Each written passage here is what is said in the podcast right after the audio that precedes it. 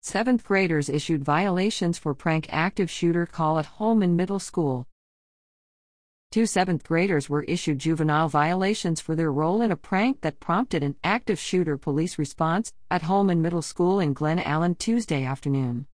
Henrico police said the students, one male and one female, were identified through their investigation.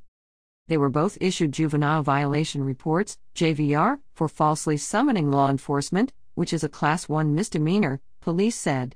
The children were released to their parents pending a review from the juvenile justice system. Continue reading this article on WTVR.com.